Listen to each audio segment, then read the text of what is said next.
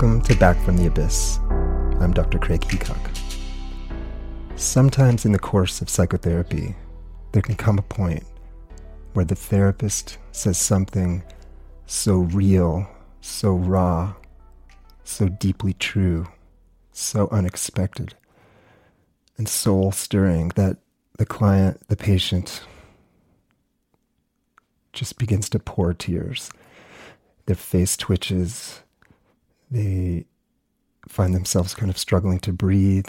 And it's it's the most powerful thing to witness or to experience it. I've been on both sides. And to experience is to feel so known, so heard, and so surprised because again what i think brings forth these tears is when the therapist is able to point out something that the pa- patient or client didn't fully see themselves and this actually happened to me a few weeks ago.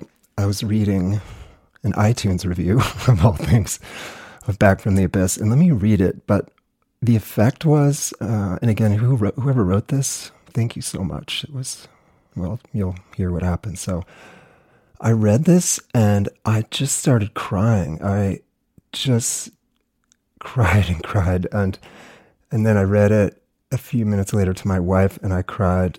And I read it to my mom and I cried and it was because it was so true and unexpected and it was just like what happens in therapy I think when you have somebody point something out that you didn't really know but so true. So here's what it says. Uh, this is a review from December 6, 2021.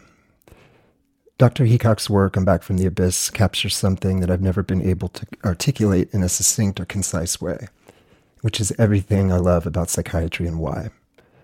For those of us who have dedicated our lives to this field, a field that is so often misunderstood, dismissed, undervalued, this podcast is a love letter to it. That's where I started to cry. And Dr. Heacock infuses each episode, sorry, and Dr. Heacock infuses each episode with sentiments I've long held of passion, fascination, and appreciation. Yes, it's so true. I'd never thought of Back from the Abyss as a love letter. I've joked that it's my garage band and, and been more accurate that it's my passion project, but it is a love letter. Whoever wrote this, you are so right on. It's this is a love letter to psychiatry, psychiatry with all its warts and faults and problems and the people who've been harmed by psychiatry. But it is, it's a love letter to psychiatry. This podcast is a love letter to my past, current, and future patients. And it's a love letter to all of you who listen, some of whom I've heard from by email or text or even on the video calls I did last year, and and all those I'll never meet. But I do feel like there's this really profound connection that we have, whether you're in Adelaide, Australia, or Decatur, Georgia, or Fort Collins. so thank you so much, writer. This um, y- you hit me right in the heart with that, and um, yeah, this is a garage band and it's a passion project, but I think mostly it's a love letter for all of you. okay, let me pull myself together.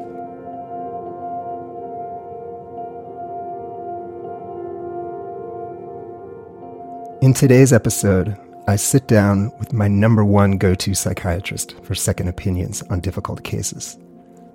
Psychiatry can feel so isolating. In my private practice, it's totally easy to go weeks or even months without having any direct contact with another psychiatric colleague. I remember hearing from various attendings during my medical training that knowing what you don't know and knowing when to ask for help are two of the most critical qualities of a competent physician. And I've been so fortunate to have Dr. Dan Fisher as a consultant and friend over the years to help me when I didn't know what to do. Dan co founded the Garrett Fisher Institute in Boulder which has been Colorado's preeminent ECT center for many years. In addition to being an expert on ECT, Dan consults on difficult cases of treatment resistant depression for psychiatrists all over Colorado. In this episode, Dan and I explore the complex and ambiguous nature of treatment resistant depression, and then we move on to discuss the relative merits and risks of ECT, electroconvulsive therapy, versus ketamine, versus TMS, transcranial magnetic stimulation.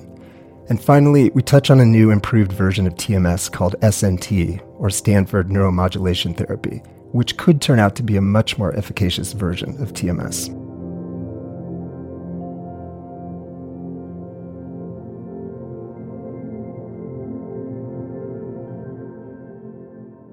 One of the things I love about making this podcast is well, number one, I've gotten to highlight some of the amazing stories of some of the patients I've worked with for years. And number two, it's been so fun to make episodes with some of my favorite clinicians in Colorado and people who I've collaborated with, people who I look up to, people who really changed my practice. And in season one, I did an episode with Amy Indermeal, my go-to OCD expert. You know, I've done episodes with Saj Razvi, my trauma expert. And today, I drove down to Boulder to see my number one go-to psychiatrist consult guy.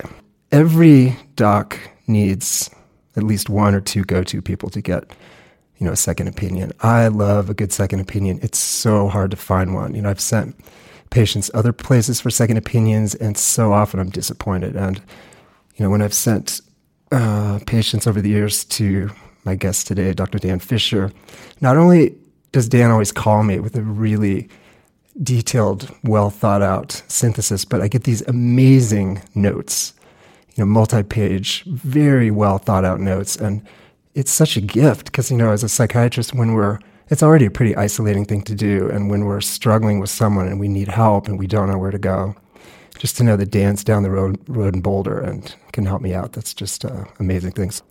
So, Dan, it's good to be here. Thanks so much, Craig. Yeah. Uh, that was an amazing introduction. Thank you so much for that. Yeah, you're welcome. It's been great to collaborate with you for sure as well. Yeah. So I thought maybe we'd just start off with this whole idea of what is treatment resistant depression, treatment resistant mood disorder. How do you think about that, particularly as a you know, as a psychiatrist that people come to for second or third opinions, you know, kind of the last stop. You know, I think of Garrett Fisher and you as a place where people come where they're desperate, where they're not getting help anywhere else. Sure. Well, let's start because uh, you and I have talked about this sort of stuff a lot. Is even what is the definition of depression itself? Uh, then we'll get to treatment resistant depression. But depression is such a heterogeneous entity. A lot of what psychiatrists do, and part of the interest in what we do, and maybe arguably the fun of it, is trying to tease apart uh, what the nature of depression is. In in a strict research term, the, the idea of treatment resistant depression, as you know, is failing. It's, it's very reductionistic. It's failing two trials, adequate trials of antidepressant medications. That renders you, quote, treatment resistant. And um, you know, it's it's kind of a pretty horrible reductionistic definition if you think about it, because once again we want to approach that question of what what is what's going on with this patient in not such a simple way. Like, well, he's failed two trials of med, so do I do a third, a fourth, a tenth?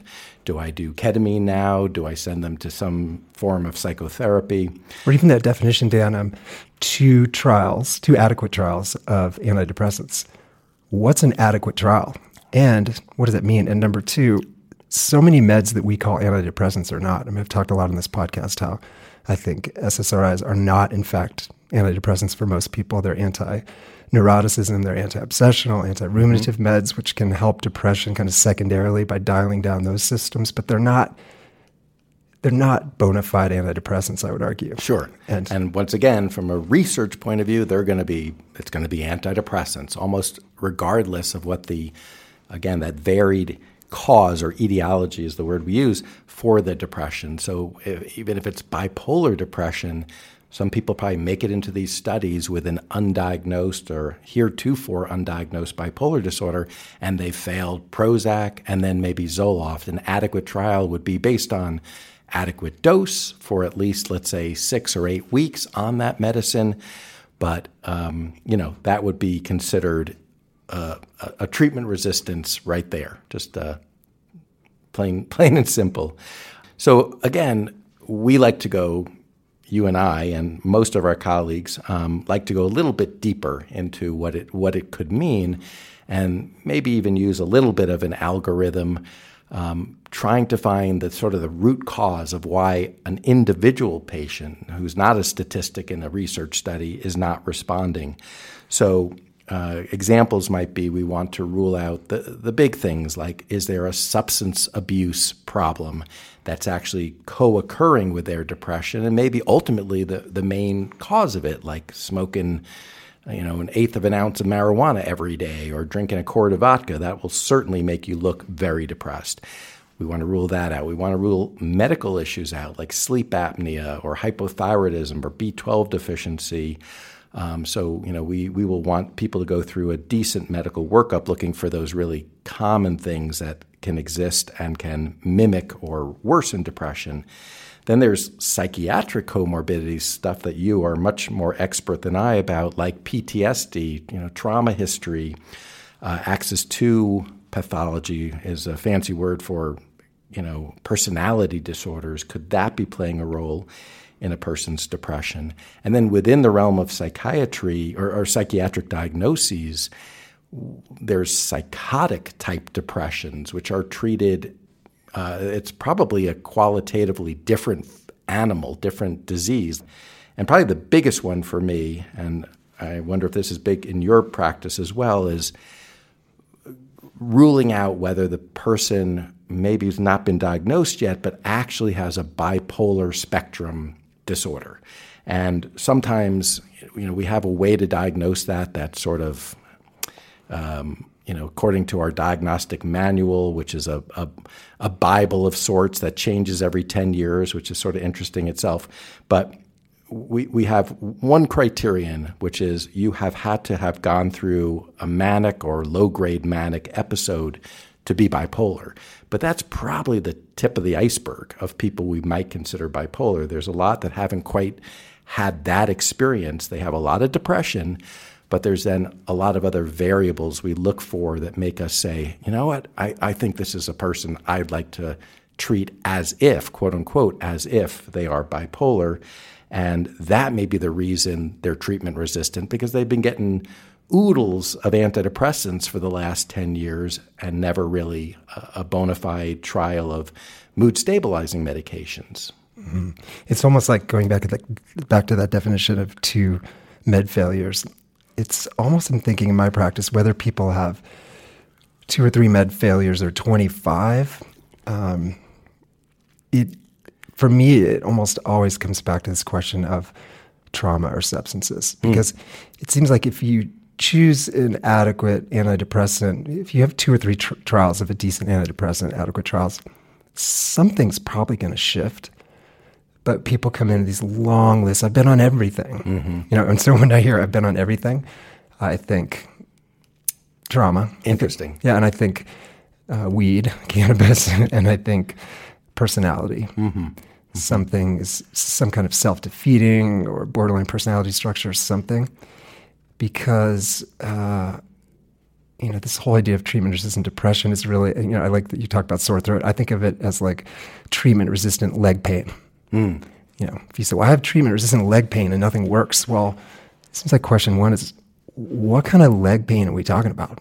Like, what is this treatment resistant depression? It's this final common pathway. It's this very broad term, but it's it's so broad as to almost be meaningless. Mm-hmm. Yet we throw it around in psychiatry like it's a thing. Right, and even the fact that you and I, who you know, we've both been doing this in, in the decades now, not in the months or years, uh, might even have uh, what, what they might call interrater poor reliability. We might see the same person who, let's say, is treatment resistant, and you'll you'll think weed and trauma, and I might go bipolar. so I probably think that too. I mean, more and more. I don't think you and I have talked about this, but more and more, I'm seeing that it seems like there's two buckets of depression. There's the huge bipolar tent, bipolar spectrum, which is very large, and it it's probably characterized you know, by depression that tends towards seasonality, tends towards hypersomnia, tends towards early onset. And then there's everything else, mm. which sometimes is called unipolar or major depression. But I'm wondering if it's more the, the non bipolar depression is actually largely anxiety fueled, neuroticism fueled, trauma fueled. It, it's, it's, it has its core in anxiety because if you think about non bipolar depression, I, I would argue, is classically characterized by insomnia. You know, if you in the DSM they talk about MDD, major depressive disorder, you can have insomnia or hypersomnia, which to me is like saying if you had a skin disorder, you can either have clear skin or cystic acne. Right. It presents red lesions or brown lesions. Yeah. So wait, how can major depression either have insomnia or hypersomnia? That makes right. no sense right. to me. I'm just thinking more. It's it speaks to sort of that we are still arguably in an infancy in our field. You know, again back to the sore throat, we have a way to know with a, a biomarker called a strep test whether you have strep, and then we have a intervention that has basically a virtually 100% success rate. And sadly, we do not yet have anything close to that in our field. We have people who, at least like you and I, try to take some time to try to tease things apart, but until we have some more objective biomarkers or even psychomarkers, things that are sort of a, a test that has some great and well established validity and reliability from clinician to clinician. Validity means it actually is testing what we call it, it's a real result, and reliability means that you and I both would come to the same conclusion. So we're not there yet, correct? Mm, right, correct, yeah.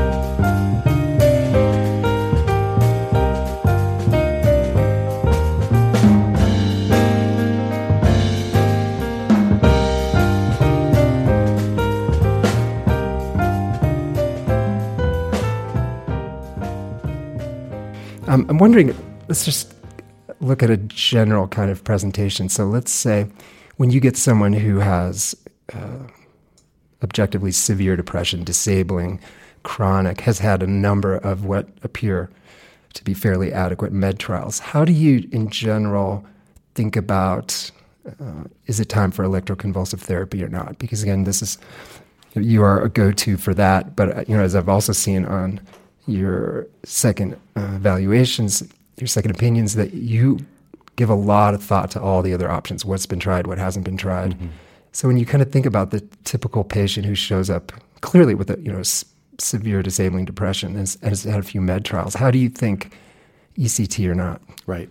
Well, I'll back up again and say that that would be the first uh, the first order of business is to determine, in my opinion, whether maybe this is a heretofore undiagnosed bipolar illness. And in somebody who maybe, again, for a decade has been only on antidepressants. Again, it's like the sore throat where only they've gotten Tylenol and ibuprofen, and then somebody finally comes along and does a, a rapid strep test and, and finally treats it properly. So I, I wouldn't necessarily go to ECT in such a patient. I've had uh, I don't know, maybe 20% of the people I see, uh, I feel that there's something like that that's sufficiently untested that it should be done first, as long as the acuity, the how sick the patient is, uh, is not so horrible that we need to act sooner than later.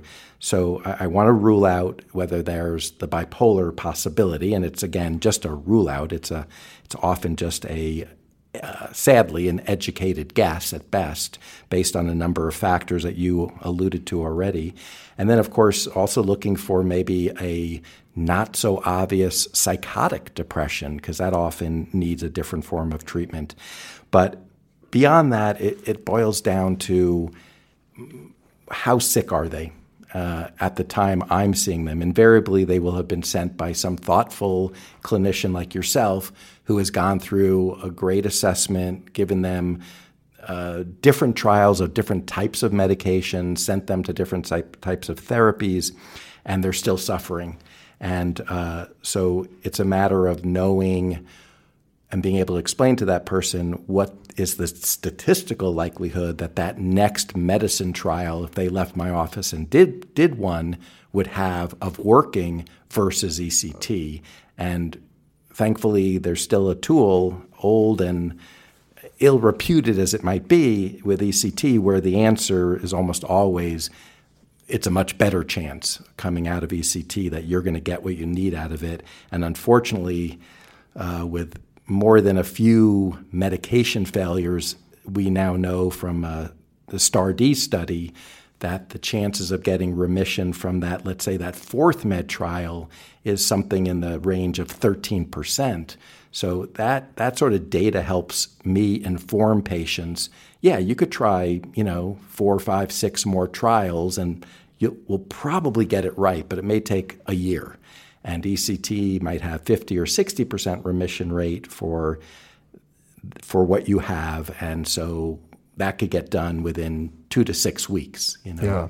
Um, I just want to step back to that idea of psychotic depression. You know, I would uh, I would argue that severe depression is delusional, like in an existential way. You know, I'm a burden. My family would be better off without me. My children don't need me. Mm-hmm. You know, I'm a worthless, you know, piece of shit. I should have never been born. Like I'm a stain upon the earth. I mean, just these shame and really delusional. I mean, mm-hmm. not delusional mm-hmm. in the way I think psychiatrists usually think of delusional, but some listeners might find it helpful just to have you kind of differentiate what you're talking about when you say psychotic depression versus, versus what I'm talking about, right. kind of this.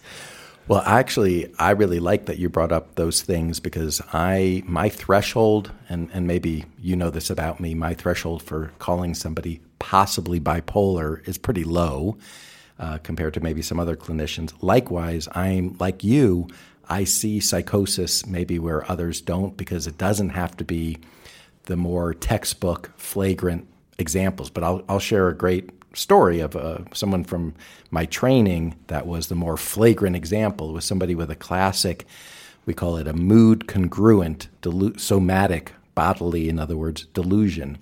This woman who was constipated, which happens to be a physiologic response to severe biologically based depression, she was constipated and therefore made the conclusion that her feces was was there in her body, but it wasn't coming out the normal way. It was coming out from her pores mm-hmm. of her skin, and she was convinced that she saw it and smelled it, and you could not divorce her from that belief. Um, so that is the flagrant form of uh, delusional um, material, let's say, that might render a patient an excellent candidate for ECT or maybe combinations of meds that involve antipsychotics with antidepressants.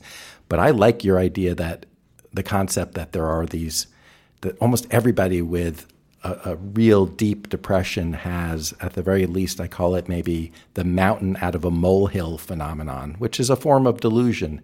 It's I have a problem, a, a situational thing or a life issue, and I've now catastrophized it to the nth degree that I, I actually would treat that patient as if they had a psychotic depression and, and maybe use the, the, the medications one would use for that or be a little quicker to go to ECT.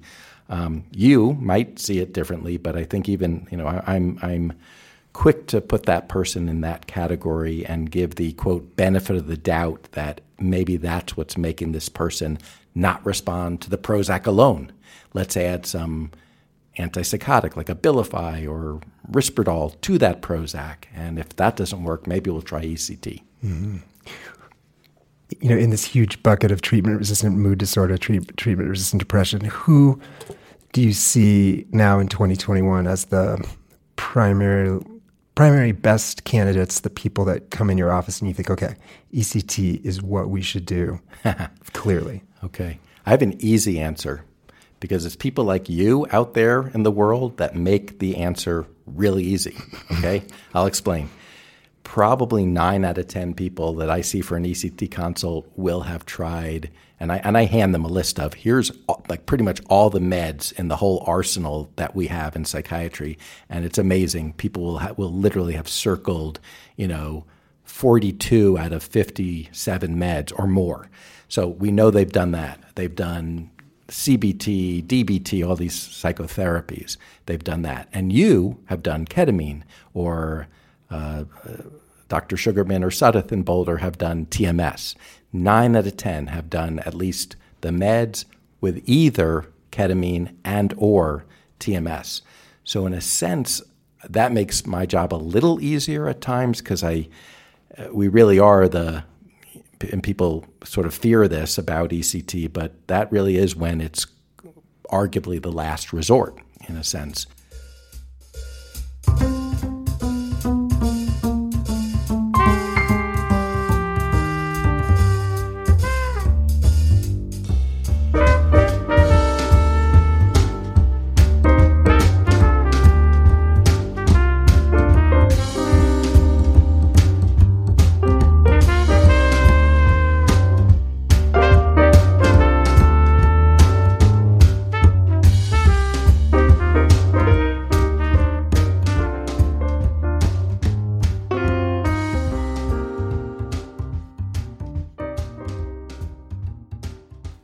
Up until four years ago when I started doing ketamine, I sent a lot more people your way. I probably that's true. Sent I don't know a handful of people every year to you for ECT, and I would say you got to see Dr. Fisher. But um, since I started doing ketamine four years ago, it's it's a much smaller number. I send maybe one or two people a year. I just thought you, you didn't like me anymore. No, I like you. so I'm wondering, are you seeing that that uh, either referral numbers are down and or maybe if they're not down the people that are coming are more likely to have tried ketamine as you know an intermediary before they come to ECT that's a great question and the answer is that they have. We our volume has been down and there's probably a medico economic reason for that. I don't know if i should go into the economic. Uh, we do have more competitors in our in our midst uh, but I think the medicos part of it is what you're saying. There are now other viable options. And uh, I, literally 10 years ago, or I don't know, five years ago, it might have been that nine out of 10 ECT consults I do would have tried TMS. And now we have ketamine in the mix. So again, nine out of 10 will often have tried both of those things. So just you know, again, the statistical chance that one or the other of those things will have worked is now just that much greater. Yeah. So, and I'm I'm happy for that. I'm not. yeah. I'm not wedded to continue to do ECT forever. So. Yeah, there's emerging data that ketamine is not as effective for geriatric patients. You know, for patients over 70-ish, mm-hmm. 75, that ketamine just doesn't seem to do. And I've seen that in my practice. It, I have a few people it's helped, but it just doesn't seem to have the same uh, effect. But that Why seems to be. A, that is? I don't. That's so. You know, maybe there's some sort of um, diminished BDNF um, hmm. burst because you know ketamine really causes a huge BDNF cascade burst. Maybe uh, ketamine also changes sleep architecture, so maybe that's less responsive in you know older folks. I have a personal theory that ketamine uh, improves sort of glial cell metabolic waste dumping from the brain and maybe that doesn't maybe just the it's brain just, doesn't work as well. And so kind of these you know i think of ketamine as like compost for the brain and maybe there's the the geriatric brain just is kind of like old spent soil. right i don't i mean it's just like a it, good point. whereas you know i think of uh, geriatric depression that, that's a home run for ECT, right? at least you know, absolutely. And in fact, I was going to say that that's where it actually, even non-psychotic depression in the elderly, it works better still than the same type of depression in a 32-year-old or a 25-year-old. And uh, I can't explain that at all. Uh, I, I, have no good explanation. I, I think ketamine and ECT probably do have some common final pathway with that BDNF narrative uh, that you just talked about, the brain derived neurotrophic factor, like the fertilizer of the brain. ECT does that uh, as well as ketamine, uh, pumps that up. So who knows? I mean, mm-hmm. but ECT, as they always say, it's sort of. Um, it's shotgun approach. It is so macroscopic. You're doing so many things to the brain. You're pushing on it in so many different ways that maybe for a geriatric depression, depression patient, it's a completely different mechanism, um, but way above my pay grade to understand. yeah, there's been some writings uh, sort of theorizing that ketamine is kind of a chemical ECT. Mm. And, and I think even you saying like it's a big push on all the systems of the brain, electroconvulsive mm-hmm. therapy, and ketamine is too. It's affecting many things. When you look at the recent review articles, how does ketamine work? They mm-hmm. usually list five to eight you know, mechanisms. putative mechanisms. Yep. But I also think it's really interesting uh, when people come in and ask me, you know, what's going to be the scheduling for ketamine, the timing.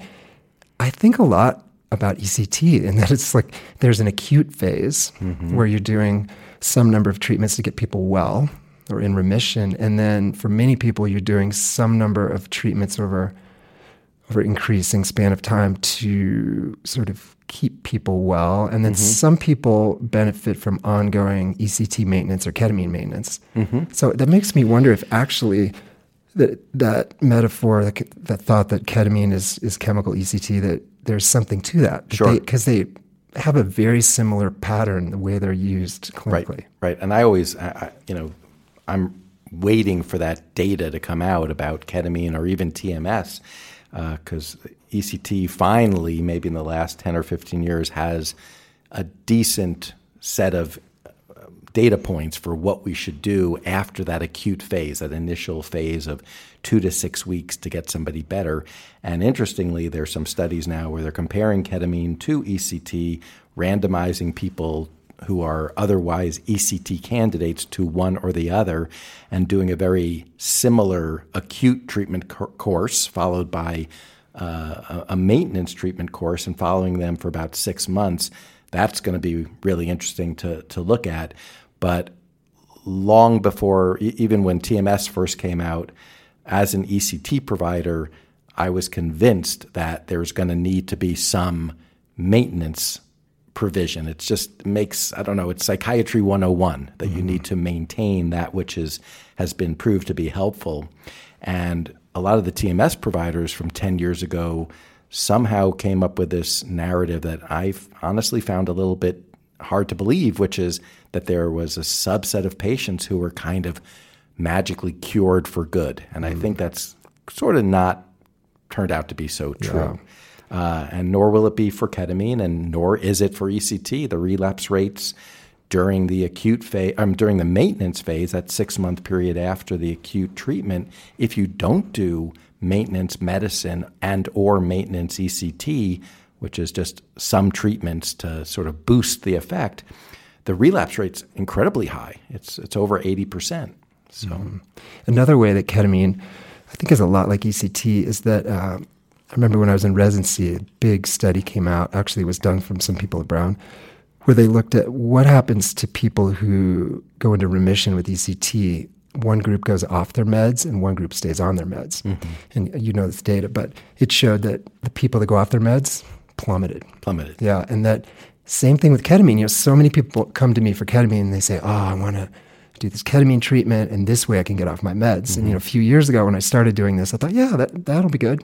And now I've realized the vast majority of people are not going to get off most of their meds. Mm. And when we try to do that, especially if we try to get people off lamotrigine or I mean sometimes we can get people off atypicals, but you know, more often than not, it seems like the ketamine is kind of rebooting or juicing or or you know composting the brain to help the meds mm-hmm. work better but yep. it's it's typically not going to replace them. And that's what I, I kind of think of ECT the same way.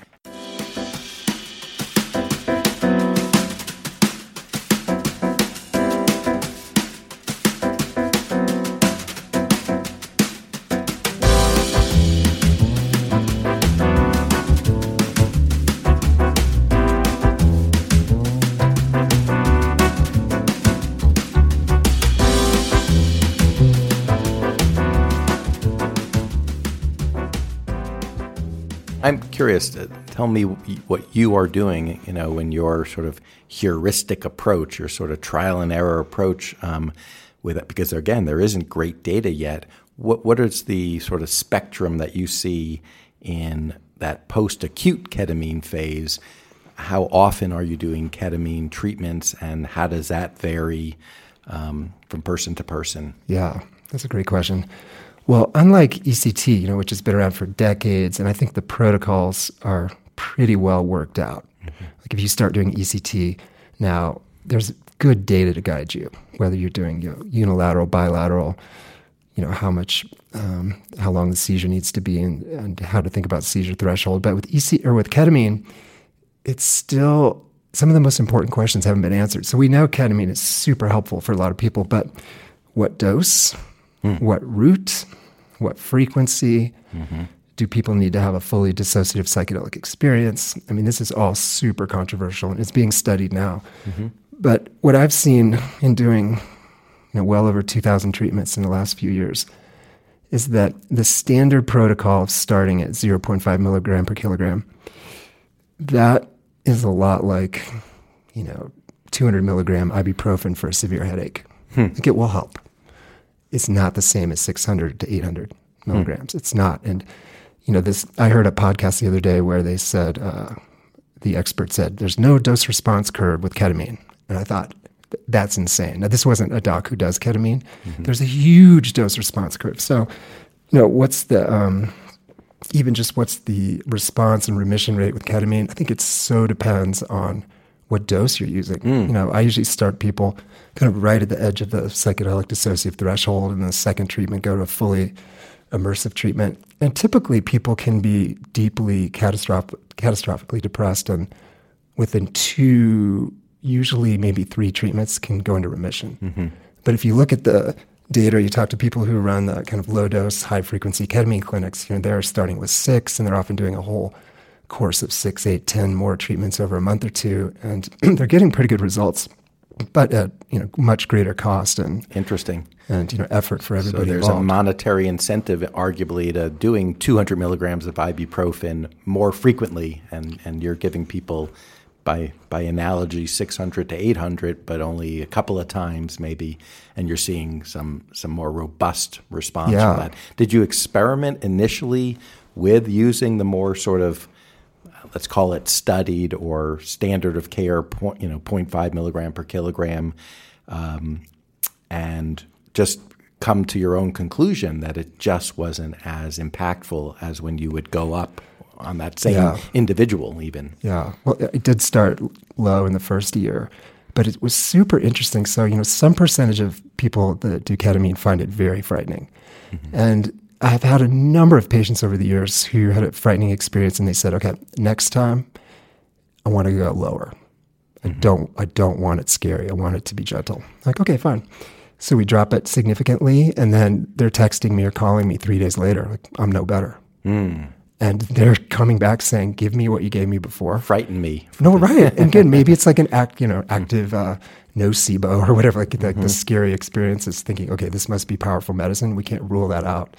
Hmm. But over and over, when people have had a subdissociative experience or when we've lowered it significantly because of nausea or whatever, some untoward effect, almost invariably, the feedback I get is, yeah, that was a more that was a more gentle treatment, and it didn't work nearly as well. Interesting. You know, I think that you know I call the you know the full deep dip or you know the fully immersive treatments. Those uh, are intense and can be a little overwhelming at times. But I'm seeing people get you know lasting, sometimes many weeks or months wow. of remission from those. Interesting. But I, th- I think a lot of the ketamine clinics where they're doing you know high numbers, high volume, don't want to deal with that because you know a lot of people have some intense kind of trauma catharsis, and you know there can be sobbing and shrieking and crying, and mm. you know it, it can be. Uh, psychologically really intense. You know, we're trained to sit with people, and that doesn't scare us. I think right. maybe other specialties in medicine find it a little scary to sit with someone who's having a full on kind of trauma catharsis as they're coming out of mm-hmm. you know, high dose ketamine. And, and what do you find sort of calms them or helps them get through that just uh, in, in, in the moment? Well, yeah, in the early days, doing ketamine, I remember seeing people sometimes come out crying, sobbing, wailing, and I thought, oh no, you know, bad trip or mm-hmm. bad experience. But I started getting feedback, people saying, oh no, that was exactly what I needed because wow. I was calling these people later in the day, "Are you okay?" and they and inevitably they said, "No, that was so good." Wow. I have a cu- couple people with sexual trauma history that when they came out, they just vomited, vomited, vomited, even with Zofran or scopolamine on board. And again, they called me later in the day. They said, "That was such a purge. It was wow. it was what I needed. I needed to. Just, I was like purging out trauma, kind of wow. spiritual metaphor trauma." So it turns out that. Uh, much like with other psychedelic works, sometimes the most painful looking hmm. experience from the clinicians, from the doc's perspective, when you hear the subjective report from people, they say, that was exactly what I needed. Interesting. Like that was just, yeah. a, and, yeah. you know. Well, and, and I was going to say there's clearly a similar kind of dose response curve with ECT, but the people are anesthetized, so they're they're not aware of it. So I, I can't attribute it to any sort of sort of um, psychospiritual effect. But clearly, there is a dose response in, in terms of the uh, electrical stimulus, the amount that, of electricity you use um, to invoke the seizure is part of the therapy, and you know having an adequately long and robust seizure is part of it. So, and, and we, we have that as true for medicines. You know, two milligrams of Prozac isn't going to cut it for your anxiety disorder, uh, but 20 might, you know. Mm-hmm. So I'm not surprised by that, but um, it is amazing that that's not really, correct me if I'm wrong, well studied yet. Mm-hmm. Uh, the, the, value of those higher doses, or uh, or you tell me if I'm wrong. You know the correlation between a subjective sense of improvement or, or objectively measured improvement and having had that greater dissociative effect, or um, having the, the, the higher doses do that. Yeah, it's being studied now, but there's mm-hmm. just I've seen some little, you know, 10 person pilot studies where mm. they oh we compared 0.75 with 0.5 so there are some really small studies but gotcha. but this you know i think this important question like is a fully dissociative ketamine treatment you know at the psychedelic level is that in general uh, significantly more effective treatment i mean, mm. I mean that question has not been conclusively and proven. let me ask this to you i mean I, I, I use the term i don't want to put words in your mouth that it's based on some psychospiritual effect of the drug. Um, you know, you, talk about patients, let's say with a trauma, who said, That's just what I needed. Do you think it is something psychologic or um, less effable, less describable in any biologic terms? Or do you think the higher dose does have some greater you know, maybe BDNF enhancing effects that leads to those downstream uh, neuroplastic effects that we believe is part of what makes the ketamine and the ECT and TMS and medications successful. Mm-hmm. What's your theory there? I think it's both. You know, for years, uh, I don't think I was taught this in residency, but for years when I've evaluated for trauma with people at initial appointment, I've used the word haunted I think ever since residency, I say, "Are you haunted by, you know, things that happened to you as a kid, or haunted by, you know, sexual encounters, or does anything haunt you?" Hmm. And sometimes a lot of patients like, "Why are you using that word?" I said, "Well, I don't know, but that's what I mean." And but a lot of people totally hone in on that. But you know, in recent years, as I've um, just learned a, a lot more about trauma and met some amazing people on this podcast and and talk with with trauma experts, I really come to believe that that's actually a really accurate word. That trauma haunts us in this kind of psycho-spiritual way. Mm. What does that actually mean in you know, right. the Western allopathic medical model? I don't know, but it is a psycho-spiritual haunting. And I, I do think the higher doses of ketamine, much like DMT with ayahuasca or psilocybin, mm. I do think there is a psychospiritual effect. There's a BDNF effect. There's a sleep effect. There's, right, right. There's a, you know glutamate effect, but there's also this there's this uh, purging of trauma energy. Mm. I don't sure, know what sure. that is, but you can see it when you sit with people and they describe it after right. they've gone through it. People can't see me, but I'm smirking um, admiringly at you right now for the, the, way you're talking about this because it just, I, I think to myself, this is what makes our field both frustrating but mostly incredibly interesting that we don't really know this stuff yet you know mm-hmm. but but um, there can be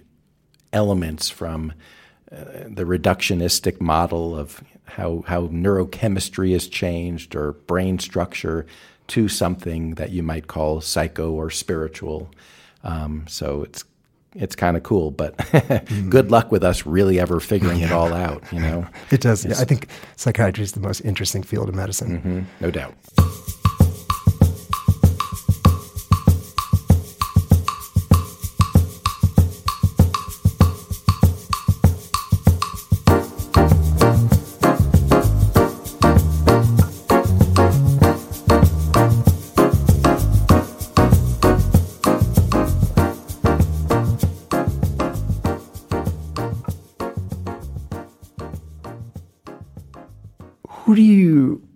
Of as classic non responders? Again, so you're seeing people come to you who have tried everything, and now you know, many have tried ketamine and meds and therapies and been to treatment centers, and they come for ECT. And are, are there characteristics of people, of patients, when they show up and you decide that they're going to do ECT that you think, mm, you know, this is not not a hopeful prognosis? Yeah, there is, and it's probably the same uh, variables that w- would make it true for any somatic or biologically based treatment, and that would be um, somebody who comes in and literally says the words. Let's say they're 25 years old, and I am trying to get their depression history and and discern whether it's there's been an episodic nature of it, which is much more classic for the biologically based depression, versus more of a chronic state.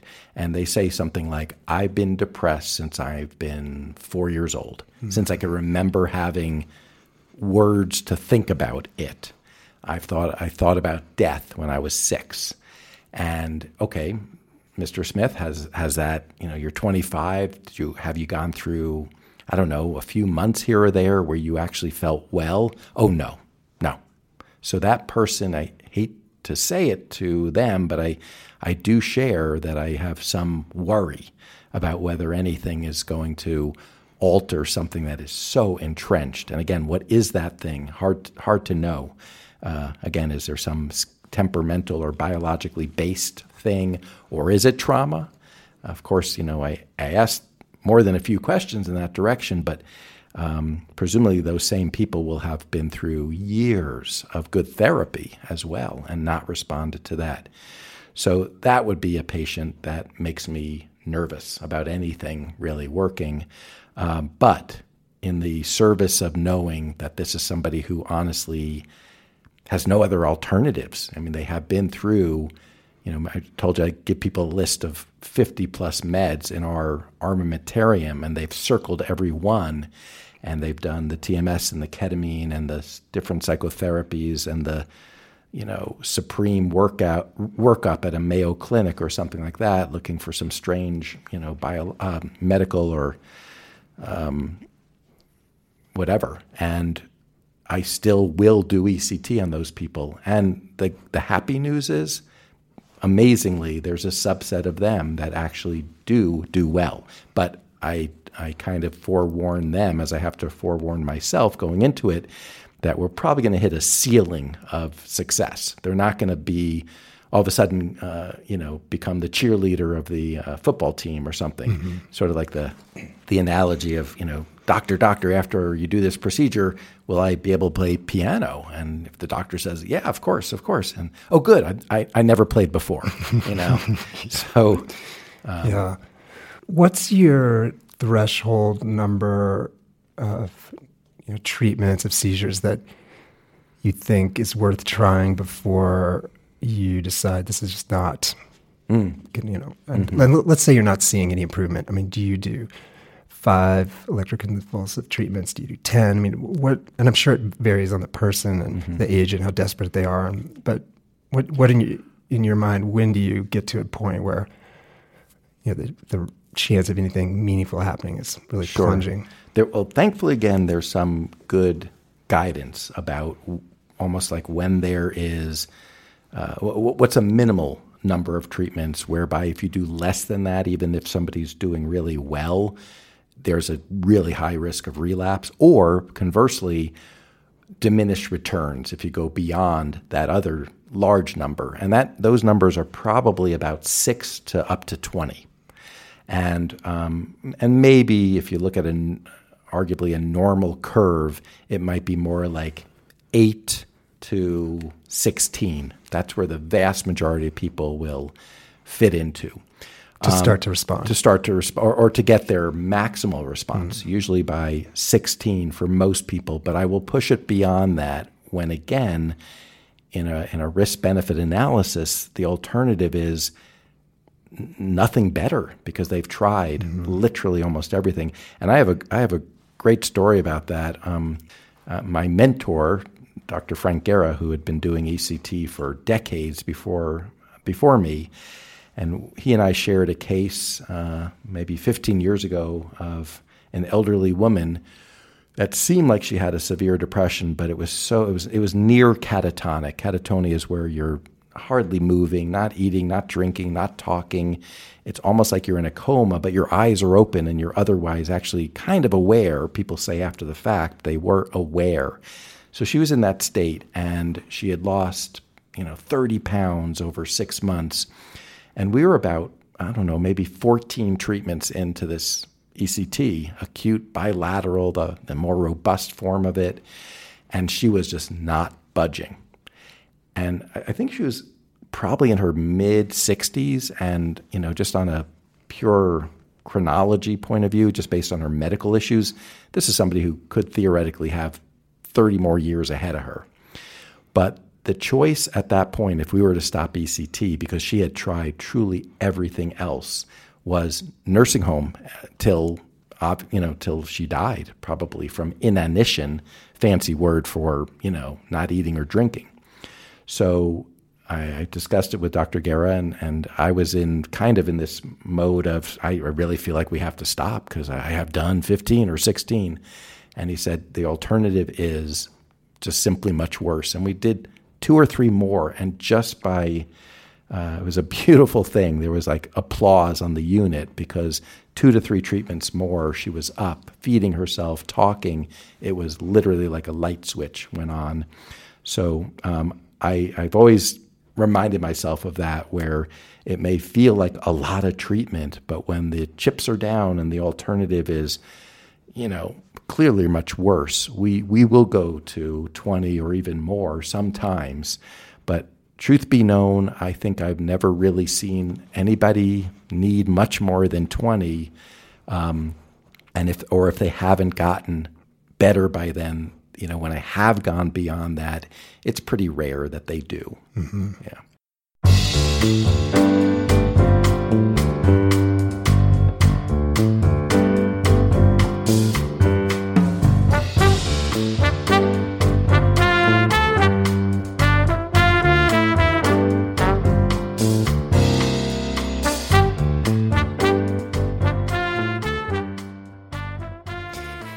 For for years, I thought of three treatments in psychiatry as kind of the miracle triad, the top three, the things that made psych- psychiatry just completely thrilling at times. And in no particular order, those are ECT and clozapine and Suboxone, buprenorphine. and for a long time, I gave a couple talks on that. I remember mm-hmm. at grand rounds and just said, you know, the, these are three treatments which can completely change, excuse me, the course of an illness so fast in mm. a way that seems almost miraculous. And lately, you know, I've, I'm adding ketamine to that list. And mm. uh, so this is a segue to thinking again more about ketamine and ECT because you know I think you and I would probably both agree, at least as of now, 2021, for people that have failed a bunch of meds and failed therapies and psychotherapies, that really we're looking at the two best options is ECT and ketamine. Mm-hmm. And so when I think about risk and benefit of those, uh, you know, ECT is very safe. But it clearly has the, you know, the short term memory effects. But I have a number of patients who are absolutely insistent that they have long term memory mm. memory cognitive damage from ECT. So mm-hmm. I, I, don't know. I you know, mm-hmm. you know a number of these were you know treatments done back in the 80s or you know. But I have a couple patients who had well over 100 ECT treatments and and so I'm wondering how you think about long term you know, cognitive and memory impairment, you know, mm-hmm. is that related to number of treatments to bilateral versus unilateral? Is you know have protocols changed such that people getting ECT today are less likely to have that? Mm-hmm. Wow, uh, is this the five-hour podcast? right. Because I think that's what we need for this. This is. I know this is a huge topic, but, but, and it's the single most important or talked about topic in my consultations. I literally spend three hours for an ECT consultation, and probably it feels like to me two hours and 55 minutes of it are about cognitive side effects. So if people, um, so if people listen, listen in on your sessions, you're oh, talking, yeah. you're talking cognitive. People listen on my sessions, they're hearing me talk about weed and sleep. And I've right. told my kids before, I'm kind of a weed and sleep doctor because uh-huh. it seems like I'm ta- constantly talking to people about marijuana. But sure, go ahead. Well, here's what I reduce it to to people. Um, so first of all, the biggest fear that people have, and, and it, you know, maybe it's related to this patient you're describing or the couple of patients, is they fear that they've had brain damage. So that's one thing we could say with definitive certainty is that there is zero brain damage from ECT. In fact, that brain derived neurotrophic factor narrative is a great one to use for patients because ECT, like ketamine, increases BDNF. By so doing, it actually reverses cortical and hippocampal atrophy that comes with chronic and severe depression. It sort of revivifies the brain. ECT does that, the very thing that makes you have memory problems, at least for most people temporarily, is actually building back some important brain areas. And um, and we, that's been shown as well. So I, I bring that up with patients because, again, I don't want them to leave with a sense that they're fading their loved one or themselves to brain damage from ECT. Now, that said, there is some cognitive side effects that are um, uh, to be expected. And, and to further the analogy with the BDNF, you might say, well, how could you say on the one hand that you're doing a treatment that pumps up the brain, the hippocampus, the seat of learning and memory, and then it causes memory problems? The analogy I use, right or wrong, is what happens to you if you've never been to the gym or you haven't been to the gym for like 10 years and you go there and the first week or two you're doing bicep curls. At first, you have very, very painful biceps and they're kind of weak and they're not doing that well. But two or three weeks later, your bicep is big and strong and, and uh, quite functional. So the fancy word is hormesis. You're sort of stressing the brain. You're like you're stressing that bicep so that it grows later on. Anyway, I go on to that narrative because it's an important thing to sort of divorce people from that assumption that there's going to be brain damage. But what does happen during the treatment with almost certainty? The thing that happens with almost certainty is you will have short term memory deficits during the three time a week phase, which is the inability to uh, consolidate new memories. So let's say you go out to dinner after your sixth treatment of ECT, you go to the Red Lobster, and then the next morning your your wife quizzes you and said, "What'd you have at dinner last night, conceivably you may not remember even having gone to Red Lobster, let alone the fact that you got the shrimp scampi. So, uh, you know, that's that happens in inevitably to some lesser or greater degree, and but it's equally inevitable that within a month or two of your last acute ECT, the three time a weeker, that that is back to normal, and often better than your baseline because if this ended up working on your depression, depression has huge cognitive impact, negative cognitive impact, and probably harkens back to that idea of the atrophied parts of the brain. So um, those people are often uh, doing better memory wise. Now, there's some people like you've described who, and I've had them for sure, so it's, and I've dealt with this question, who after a course of ECT they usually will ad- acknowledge that their short term memory is better, but they might say, I, I've lost some chunks from the past.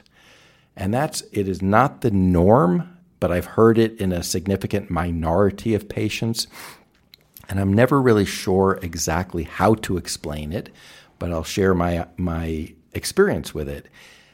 I have had the pleasure of knowing that to tell people you just need to do some reminiscence therapy. Go home, look at photo albums of that trip to Hawaii from five years ago that you no longer think you remember. Look at the pictures, talk to your spouse, uh, be reminded of things you've done. And nine out of 10 times, those things do come back. Plus, has a chance for the spouse to say, oh, it was such an amazing trip. It was so great when really there was a huge fight on the beach right. and talks right. of divorce. And right. you can say, oh, we had such a great time. Precisely. Look how happy we were. That's right. That's right. And so, you know, there is that retrograde amnesia for some people, there's so many things beyond ECT that I think explains it. A, a big theme I talk a lot about is called state dependent memory. I, I, learned this in college in Psychology 101, where a professor said if you study for an exam drunk, take the test a week later drunk, because you'll remember more when you're back in the same quote state, in this case, intoxicated. Uh, well, I've seen that. I, I, imagine you have too with mood disorders. When you're in a depression, uh, especially the deeper and the more psychotic and the more near catatonic it is, the more the following is true. When you get better, you just uh, that time frame with which in which you were depressed seems like a big blur. Mm. So that's called state dependent memory. And so some people have been sick for years. So they may have some altered sense of recollection for that past from that phenomenon. Mm-hmm. Um, and then back to the short term memory problems from the acute ECT, I've had patients who have called me, and maybe you as well, six months after they should have been better from that. And maybe they had been better from that, but they say, oh, oh, oh okay, Dr. Heacock, my memory is bad again. This ECT has lasted so long at messing around my memory. Well, if they had gotten better, and almost invariably they would have, and now they're worse again, like 95% certainty they're depressed again. And that's the real explanation for the cognitive uh, hiccups that they're now having, or maybe a new medication, or they're back on the bottle of vodka again, or something like that. So you don't recover from the short term memory deficits during the acute phase only then to have it come back like a virus that can repeat itself. Um, it only gets better and stays better. And if it's not better, there's usually something else going on to explain it. Mm-hmm. You know, another confounding variable I just thought of is as I run through the people that I can think of in my practice who say they've had long term you know, memory or cognitive deficits, four that I just are thinking about the top of my head also have big time trauma, trauma. history. So that makes that's interesting thing about state dependent. That you know, could it have been that they spent significant periods of their life, you know, dissociated, and so not really taking anything yes. in. And now that they're better, they look back and say, "I don't remember my twenties. Yes. My twenties are mostly gone." Yes, and that's the fault of ECT, which exactly may or may not be, but it also could be because they were so so deeply in dissociative numbing for a decade that they right. really retain nothing. And I don't I don't like patient blaming. so what I'm about to say may sound like this, but it is there seems to be you're you're spot on. The demographic of often trauma victims, maybe with sort of you know very unstable bipolar disorder or maybe borderline personality, have the phenomenon of what you've just described most commonly and the thing that also seems to go with it is they're the ones that are quite angry, even though if ECT arguably saved their lives, and many times it did when they, they did it because they were in the throes of some suicidal deep depression. They, they are the ones most angry at me for now giving them this horrible brain damage, dot, dot, dot. Who so, could be angry at you? You're, you're such a good guy. Oh, let me let me welcome you to my practice for a few days. and that's funny. The other day, my wife, who's a therapist, said, "Oh, it's such a hard session. This woman argued with me the whole session." I said, "That doesn't happen to you a lot." She said, "No, people don't argue with me." I said, "Wow." wow. you should, I said, "Come to my world." I said, "I have people arguing with me all the time about Correct. everything." Yes. So anyway, yeah, yes.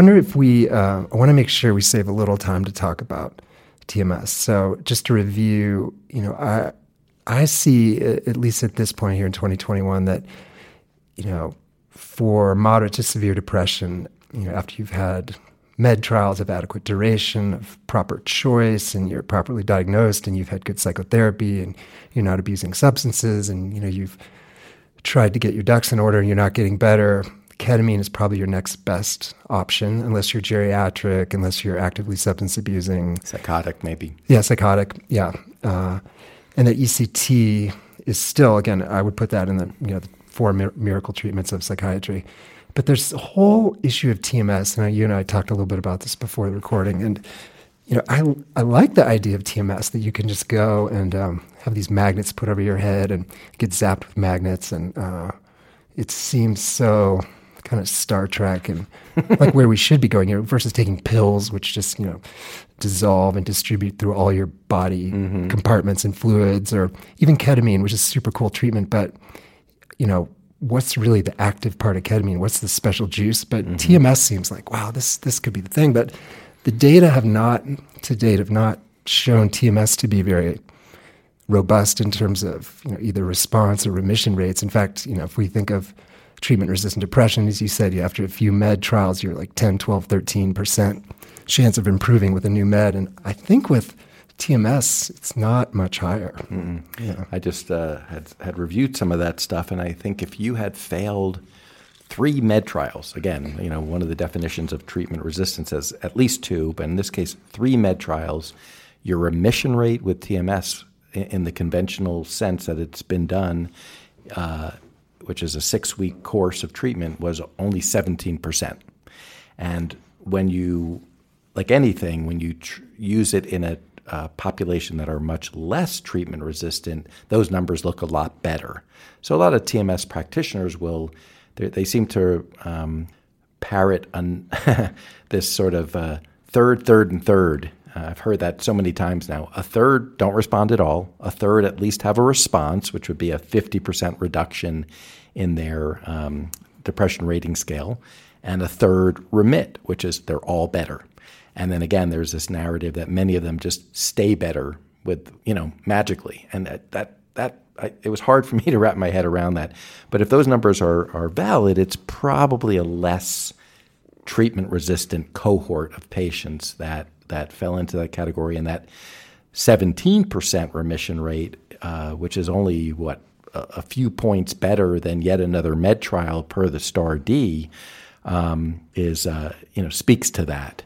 So, I, I, yeah, it would be, and maybe it's going to be um, a, a, new and better thing with this new protocol they've come up with. So yeah, you sent me an article. I hadn't seen it on SNT, which mm-hmm. is a mm-hmm. new kind of hyper energetic focused uh, TMS protocol. Maybe you could just briefly describe what that yeah. is and, and what some of this preliminary data shows. And again, full disclosure, I don't do TMS, so maybe you know we all have our biases, and um, but this looks really pretty promising, um, and and maybe you know quantif- quantifiably quite a bit different, but small study, and I think 29 patients or something. And they basically did uh, something called theta burst, which is the type of magnetic pulses that are given. They, instead of doing one three minute treatment uh, one time a day for five days a week times six weeks, they did pretty much in five days five times the amount of magnetic pulses. So you're basically in the clinic 10 hours a day for five days, and you're getting the equivalent of 10 treatments, and each treatment is three times longer than the typical ones they used to do. So it's a hugely talk, talk about dose response curve. Yeah. It's like all of a sudden, oh my God, we've discovered two milligrams of Prozac was not very effective, but when we tried 20, we got results, or the ketamine story that you give. So they've finally, you know, maybe just increased the dose and, and then consolidated it in five days instead of six weeks. And then they, there's another um, attribute to this new treatment where they use a functional MRI to more precisely locate in the dorsolateral prefrontal cortex the area that when it's stimulated by the magnet or the electrical field that is, uh, or the electric stimulus that's imparted by the magnetic pulses, it reduces the activity in the anterior cingulate cortex, which is overactive in depression for many people. And so they really fine tune the localization. Um, I don't, you know, I don't know if that's honestly where the money is, rather than the fact that they've like much more than quadrupled the dose of the actual thing. But the results in this small study were very impressive, like 50% remission at the four week mark. So, in other words, four weeks after that first week of treatment, 50% of people were remitted. And in the control group where they used a sham stimulus, it was something like 7% remission, or maybe mm-hmm. even less than that. Maybe it was zero even. So, that's like that, the differential response between placebo TMS and real was pretty darn startling. Mm-hmm. It's so, so, interesting, though, that it may be that the main reason TMS hasn't worked very well is because it was just underdosed. Underdosed. Two milligrams of Prozac. Yeah. Why, why isn't that working? Yeah. But I wonder, maybe you have a sense of this, I don't know, the machine or the equipment that's needed to do, let's say, this SNT protocol, this this um, theta burst. I mean, are those million dollar machines? Are those no? Have, not that, not my understanding. Oh no, okay. I, I have no idea. um, no, I think. Well, you know, actually, I can't say for certain. Uh, to do the functional MRI, you need to have a center that can do that, and I think there's mostly academic centers that do that, and then there are some private centers that will do it, probably for a pretty penny. That I, my guess is insurance will take a long time to come around paying for. And the machine, though, I think is the same machine that is in most communities right now. But once again, they're leaving it on for longer, effectively. They're turning it up to 11 That's right. instead of 2, exactly. 2.2. Yeah. That's right. Yeah. So, I, and I don't think there's anything special about the machine. And now, how much do they cost? I, I, I haven't looked into it for a while, but it might be in the realm of like an $80,000 machine, mm. $90,000 machine maybe and then you have to pay some yearly, you know, like housekeeping fee, so they mm-hmm. come in and change the software and, you know, brush yeah. it off for you, whatever. Because you know, I don't know if you've had this. Uh, I've had at least two psychiatrists reach out to me in recent years, saying, "Hey, Craig, you want to buy my TMS machine?" Oh yeah, yeah, yeah, yeah, yeah. That's a common one. Which to me is not a winning endorsement of TMS. Maybe they thought you were Craigslist. Yeah, I'm imagining if I started calling my psychiatrist colleagues, "Hey, do you want to come? Uh, I got a bunch of IV bags and ketamine. you, you want to buy right. it?" Actually, I could probably sell it. But, right, right. Um, but it uh, seems funny. like if this if this data holds up, that we may be coming to this interesting new world where for treatment resistant depression, there's sort of a tripartite approach. Again, with ECT as, as the last thing. Sure where we're looking at ketamine or, you know, high intensity TMS with theta burst and then psilocybin, because I think mm. psilocybin is coming soon. Right. And there's some really exciting data about psilocybin with OCD, with dysthymia, with severe depression. I think what's super interesting about the psilocybin work is it looks a lot like ketamine in that people mm. are doing intermittent treatments and getting, you know, weeks to months of response. And f- from what I've seen, at least in some small trials, high dose psilocybin, so the really intense mm. uh, experiences, which would be sort of like what I'm doing with ketamine in my clinic. Right. Some people are getting many months, like six, eight months of remission from. And, and that's so atypical for what we normally yeah. expect from our patients. And, and so, yeah, when any, anything that really does start to approximate a quote cure, it would be pretty amazing. Um, and I think all of these things, if, if you don't disagree, will have a role. Even ECT. Oh yeah. ECT, you know, there's going to be patients just because again back to that sore throat analogy of what is depression. There's so many different sort of subtypes, even biologic subtypes, let alone you know the psychospiritual subtypes, if you will, that there'll be a place for all of these things, and because yeah. they're all going to work differently enough. So, um, could I point out two of them? And these are actually yeah. these are both ketamine people, and you may remember them. So in 2019, I sent you a woman, actually geriatric woman, who had had tons of treatment, so much of meds, and she'd had ketamine, and she was basically catatonic, very vegetative, and it, it was a complete miracle. In fact, her family, after the treatment, they all gathered in my office and they sobbed. They oh. hugged me and they sobbed and sobbed and sobbed and said, You saved her life. Oh. I said, I just got her to go see Dr. Fisher. They said, Yeah, but you you suggested it and you were the one that really convinced her. Because, mm. of course, that's hard with ECT because usually if people need ECT, they it's hard to get them to consent because they're so scared, brain damage. Yeah, yeah, well, they're just right. They're so mm brain damaged in their depression. Mm-hmm. But the second one was one I think it was last year. a guy came into me, uh, bipolar one, and he's been doing re- had been doing really well with maintenance. And he came in, he was euthymic, and I thought I'm just going to use the same ketamine maintenance dose we always use, fully dissociative dose. Whoops. Mm. Yeah, mm. and uh, I think I've spoken about this on the podcast before, but he got manic and psychotic, mm-hmm. and came and did ECT with you, and uh, I was so glad. Again, mm-hmm. it's like maybe I'm not referring as many people to ECT these days, but so grateful that it's there because sure. if you if you need ECT, there's nothing else like it. Mm-hmm. mm-hmm. Yeah, and there, and it seems like we're going to learn. I'm sure, and there are.